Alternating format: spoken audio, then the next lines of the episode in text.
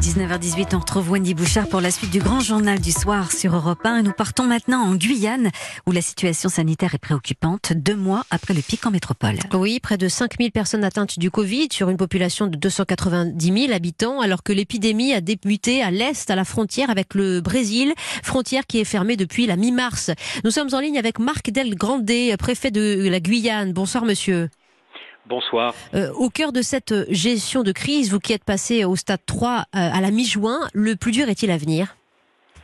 Écoutez, euh, on, observe naturellement l'épidémie avec, avec beaucoup de, précision sur un rythme quotidien. nous, nous ne sommes pas loin du pic épidémique qui doit arriver dans les prochains jours, peut-être dans les, dans, les premières, dans les premières semaines.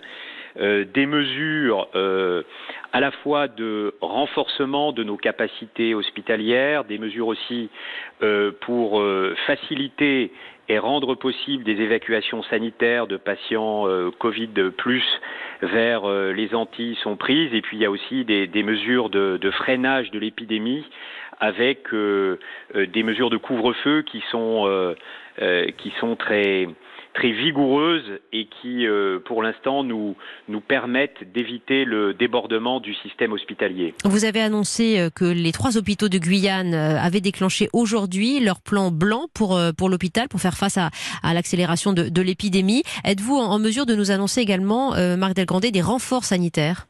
Oui, euh, depuis, euh, depuis euh, à peu près un mois, euh, ce sont 130 euh, réservistes sanitaires qui, euh, qui ont agi au profit du renforcement de nos capacités sanitaires, des capacités sanitaires guyanaises, mhm. des hôpitaux, des, des, capacités de prélèvement, des capacités de projection sur les différents points de notre territoire qui, je le rappelle, euh, est aussi grand que le Portugal. Donc les élongations sont importantes, donc ça nous oblige à des euh, anticipations et à des capacités de d'envoyer euh, des renforts dans, dans, les différents centres de santé du, du département.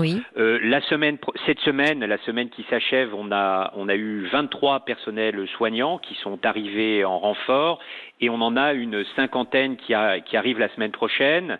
Donc euh, tout ça est positif. Nous avons également un hôpital de campagne de la sécurité civile qui euh, agit, qui est installé euh, au centre hospitalier de Cayenne et qui est capable de gérer 20 patients non Covid, ce qui permet euh, au centre hospitalier de Cayenne de se concentrer sur les patients Covid.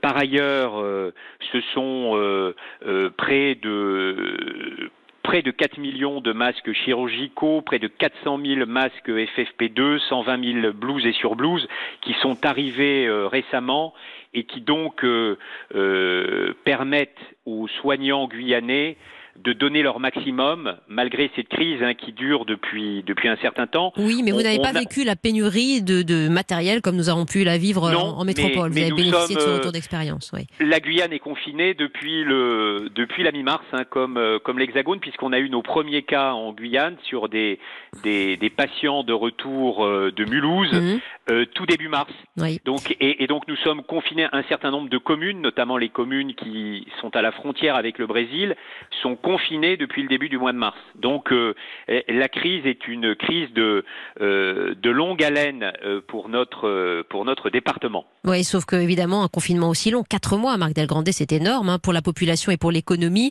ça ne sera pas tenable beaucoup plus longtemps. vous voyez justement le, bout du tunnel et, l'hypothèse d'un déconfinement progressif sur, sur, sur le département alors pour l'instant, nous ne voyons pas le, le début, le début du tunnel. C'est d'ailleurs pour cela que nous n'avons pas nous ne sommes pas sur un reconfinement total, mhm. mais sur euh, des confinements ciblés dans les quartiers les plus touchés, sur des couvre-feux euh, quotidiens qui débutent à partir de, 17 heures euh, et qui s'arrêtent à 5 heures du matin le, lendemain matin. Et ce week-end, par exemple, en ce moment, le couvre-feu a débuté le samedi à, à 13 heures et s'arrêtera demain matin, lundi matin, à 5 heures du matin.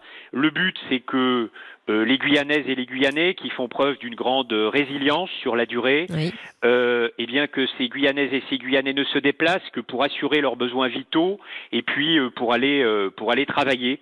Et donc, euh, pour l'instant, c'est la stratégie qui est qui, qui est conduite. Et avec le renfort donc euh, des, des personnels soignants venant de l'Hexagone, nous avons aussi un A400M, un, un, un avion de transport militaire qui est équipé pour euh, effectuer des évacuations sanitaires Covid vers les Antilles. on en a déjà effectué 10 et il y en a deux qui sont prévus demain matin, ce qui pour l'instant nous, nous évite le débordement de nos capacités hospitalières parce que euh, je, veux rappeler que nous, la Guyane ne peut compter, ne peut pas compter sur ses voisins. Nous sommes entourés par le Suriname à l'ouest et par euh, l'État de l'Amapa à l'est qui n'ont pas de capacité pour accueillir nos patients et nos, nos notre seule euh, possibilité de euh, de, de, réaliser des évassanes sont les Antilles et éventuellement euh, l'Hexagone, ce qui complique les manœuvres de transfert de, de, patients. Mais en tout cas, je suis euh, euh, ravi de vous avoir entendu ce soir parce que nous n'oublions pas cette situation de crise en Guyane qui a dû annuler le second tour des, des élections municipales, du moins les, les reporter, car la situation est, est, est inquiétante et complexe. 5000 cas avérés, 129 patients hospitalisés, 16 décès, tout proche donc du Brésil où l'épidémie explose sur 300 000 habitants. Merci, merci beaucoup euh, Marc Delgrandé, préfet de Guyane, de nous avoir éclairé ce soir. Déclenchement du plan blanc dans les hôpitaux, renfort sanitaire et ces mesures de rigueur pour un confinement qui dure. Et la population euh, est résiliente, vous le disiez. Merci beaucoup.